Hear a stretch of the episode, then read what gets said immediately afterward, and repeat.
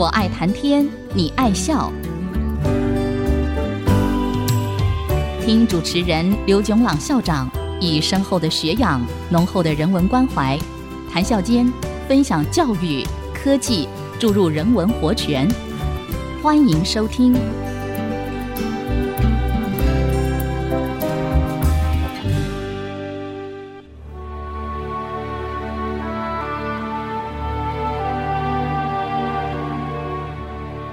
听众朋友大家好，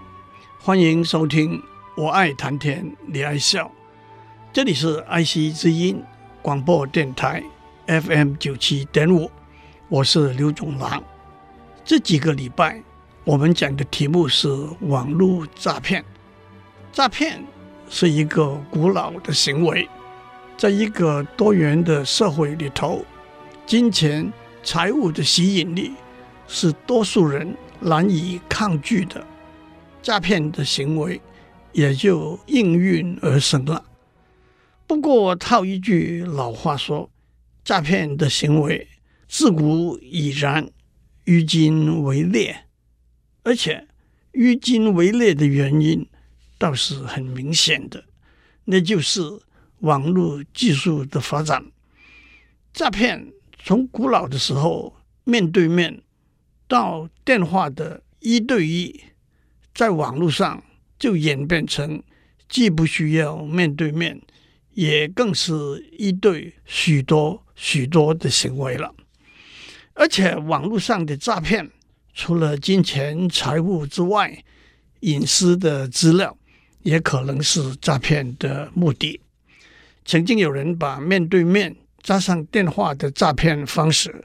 罗列为30个类型，这我们已经讲过了。也有人把电话和网络的诈骗方式罗列为19个类型，我们上次讲了10个。那是一，钓鱼的诈骗方式，那就是经由电子邮件或者社交平台骗取受害人的个人资料。二，奈及利亚式的诈骗方式，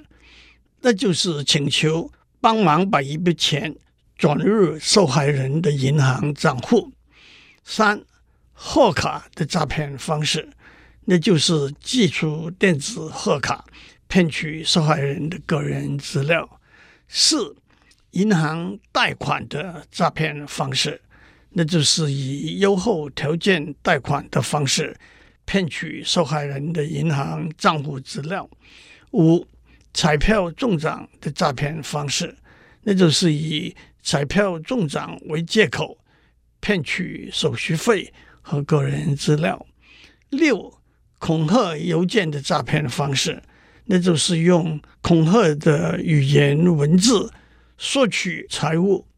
七，网络交友的诈骗方式，那就是经过电邮或者交友平台建立互信，再进而榨取金银财物。八，假的防毒软体的诈骗方式，那就是诱导受害者下载恶意软体。九，冒充亲友的诈骗方式，那就是冒充亲友的身份提出帮忙的请求。十，发财捷径的诈骗方式，那就是花小钱发大财的诈骗手段。今天就让我把剩下来的诈骗方式讲给大家听。11，旅游的诈骗方式，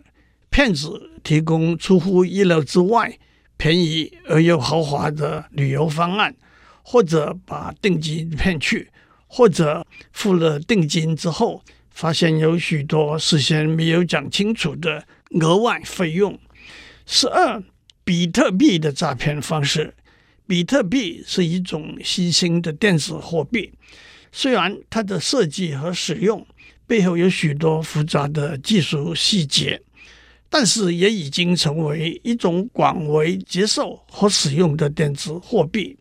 首先，许多在传统的金钱交易往来的诈骗方式也可以直接使用到电子货币的交易往来上面，但是因为电子货币没有负责监督的主管机关，也没有明确的法令规范，所以诈骗的漏洞也就更多了。让我举几个例子：一、电子货币的使用必须靠汇兑的平台把电子货币和流行的货币，例如美元、日元等相互兑换。但是除了有良好信誉的平台之外，也有许多或者根本收到汇入的货币就消失无踪，或者收集个人资料供不法使用，或者收取过高的手续费等等的平台。二、电子货币例如比特币的价格涨跌的幅度往往很大，而且非常迅速。我找到一个网站，一个比特币对美元的兑换率2019年6月13是8200多元，6月15是8600多元，6月17是9300多元，6月23是1万多元，7月3号变了11000多元了。因此就有许多炒作的空间和诈骗的行为。三、新的电子货币的推出，所谓 ICO Initial Coin Offering 会让许多投资者趋之若鹜，这里头也有很多陷阱。4、假新闻的诈骗方式，在网络上假新闻的来源很多，往往就有图文并茂的假新闻，描述某某人得到一个非常好的机会，获得不可思议的报酬，过着富裕快乐的生活，诱导受骗者也上网申请这种机会。14、假的购物网站，这些网站或者是卖劣质的商品，或者诱导受骗者进入后不法的收集个人资料的网站。15、购物集点的钓鱼网站，以购物集点为名骗取个人资料。16、假的工作机会的诈骗网站，提供虚假的良好的工作机会，吸引受害人登入网站。17、智慧型手机上钓鱼的行为，原来 PHISHING PHISHING 这个字转变为SMSHING。 SM 就是 Smartphone， 那就是除了用电邮之外，用智慧型手机的短讯，只要点击了不法的连结就上钩了。18、退款的诈骗方式，有人在网上拍卖一个物件，骗子来电邮说愿意照价购买，接下来又送来一个电邮说付款时不小心的错误汇出了过多的款项，请将差额退回。其实原来说愿意照价购买并且已经将货款汇出的电邮都是伪作的，根本没有把款项汇出。19、技术资源的诈骗方式，骗子打电话过来说您的电脑或者中了毒，或者需要更新软体，或者需要维护，骗取在电脑上有关的个人资料。这样我们就把网络诈骗的方式讲完了，我们先休息一下，待会儿再回来。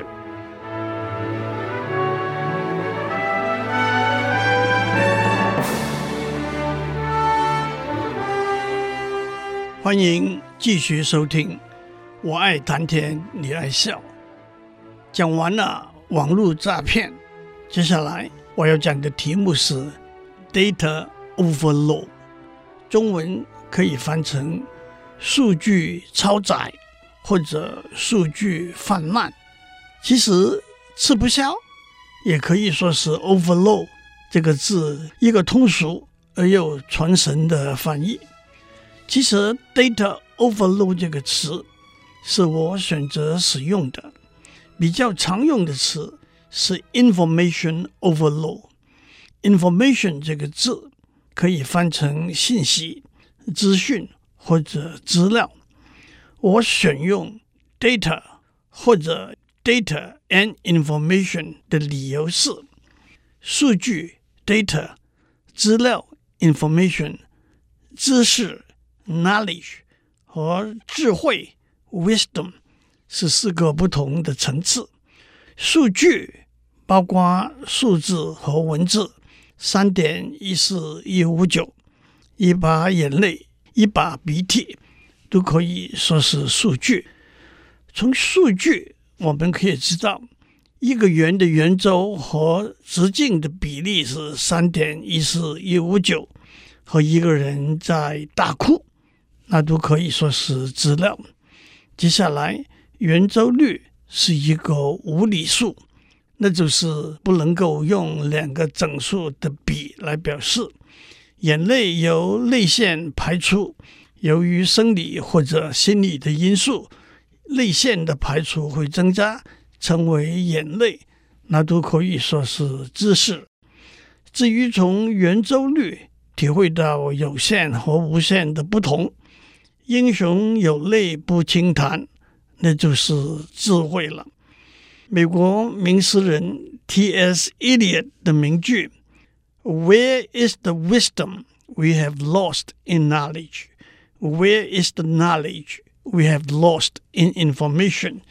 也可以引申为知识中的智慧、资料中的知识、数据中的资料都失落在何处了。接下来就让我讲在数位社会里头数据超载这个现象。在远古的时候，数据的收集、整理和传递都是相当费时费力的事情，再加上在许多情形之下，数据、文字和资料被视为私有、不轻易公开的东西，所以数据和资料的贫乏和不足是社会文明和进步第一个必须超越的障碍。印刷术的发明、有线和无线通信技术，包括电报、电话、收音机、电池等的发展，都是重要的里程碑。的确，从古到今，从近到远，从少到多，从学者专家到社会上的大众，数据和资料创造、累积和传递都在不断的发展成长。特别是到了20世纪的下一半，电脑和网络技术的发展，巨量的数据和资料让我们无法处理和善用，这就是数据超载。其实超载也是许多我们在生活中经验过的现象，正是《论语》里头说的过犹不及。数据和资料从瘦小变成肥胖，因此也称为 infobesity， 来自 obesity 这个字，从有用变成有毒，因此也称为 infoxication， 来自 toxication 这个字，从星星之火变成大爆炸，因此也称为 information explosion， 从期待变成焦虑，因此也称为 information anxiety。 让我们先从导致数据超载的技术层面谈起。无可讳言的，数据超载的始作俑者可以说是电子邮件 Email。 让我从头讲起。 Internet 的前身是 ARPANET， 那是在1960年中期建立的。当时建立网络把电脑连接起来的两个重要的动机是：一，电脑硬体的价格非常昂贵，有了网络，在美国西岸 UCLA 只要使用终端机就可以经过网络使用设计在美国东岸 MIT 的电脑了。二，为了防止敌人破坏设置在一个地方的电脑，而瘫痪了资讯处理的工作，所以把几个电脑设置在不同的地点，并且用网络把它们连接起来。这两个都可以说是网络设计的目的是计算资源的共享。没有想到电脑硬体的价格越来越低，网络的主要功能可以说就从计算资源的共享变成资料的共享，而在1960年代中期就开始发展的电子邮件技术，可以说是在网络资料共享第一个，也可以说是到了今天最重要的一个 killer application 杀手锏。当然大家都已经非常习惯电子邮件的使用，方便迅速无远弗届。不过电子邮件也成为数据超载的一个元凶。首先大家都知道一封电邮可以有许多许多的收件人，只要附上群组名单 mailing list， 按一下传送的键，电邮就一一送出去了。这当然是一个非常有用的功能，但是群组名单的编辑往往是零滥五缺，所以垃圾邮件往往就排山倒海的传送过来。再加上有出售群组名单的公司，或者按照地区，或者按照工作职位，或者按照专长收集了许多电邮地址来出售，这更增加了垃圾邮件的泛滥。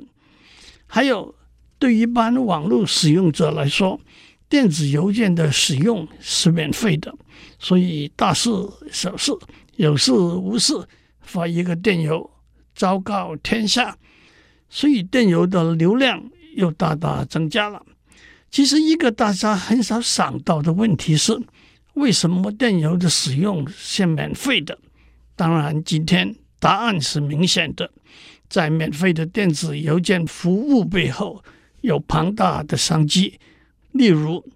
额外的服务项目、广告、资料的收集等等，都是收入的来源。 Gmail 就是最成功的例子。不过电邮这个例子也给我们一个机会回想，在电脑科学技术发展的初期的所谓骇客文化 Hacker Culture。 首先 Hacker 这个名词有两个定义，一个是大家比较熟悉的，就是一个使用未经许可的手段和方法进入电脑系统，从事资料收集、篡改，甚至扰乱、破坏电脑系统工作的人。骇客另外一个定义是对电脑科学技术熟悉，而且狂热喜爱的高手，他们发掘新的研发题目，寻找好的解决方法，只求高人一等，不计名利，也就启动了今天依然非常重要的自由、公开、免费、共享的软体这一股浪潮。电子邮件可以说是一个例子，那个时候没有人会想到要收费使用，当然也没有想到它庞大的冲击的力量。电子邮件之后，接下来一社交平台，包括大家熟悉的 Facebook、LINE、WhatsApp、Twitter、WeChat， 带来从一对一到一对多数到多数对多数，彼此之间数据和资讯的传递和交换非常方便迅速。二，行动通讯技术的发展更带来任何时间、任何地点的方便，数据超载就是一个不可避免的副产品。新年来了，群组里头恭贺新喜的短讯此起彼落。有人吃了一家蜀国大王的餐馆，每一道菜的照片令人垂涎欲滴。国家大事也好，芝麻小事也好，推文来得快，反击也快，重要的头条新闻中间插满了广告，都是数据超载的例子。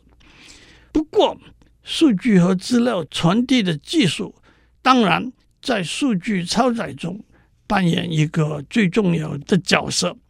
但是数据和资料收集、分析和创作的技术也带来了数据和资料的爆炸，从写140个字的短讯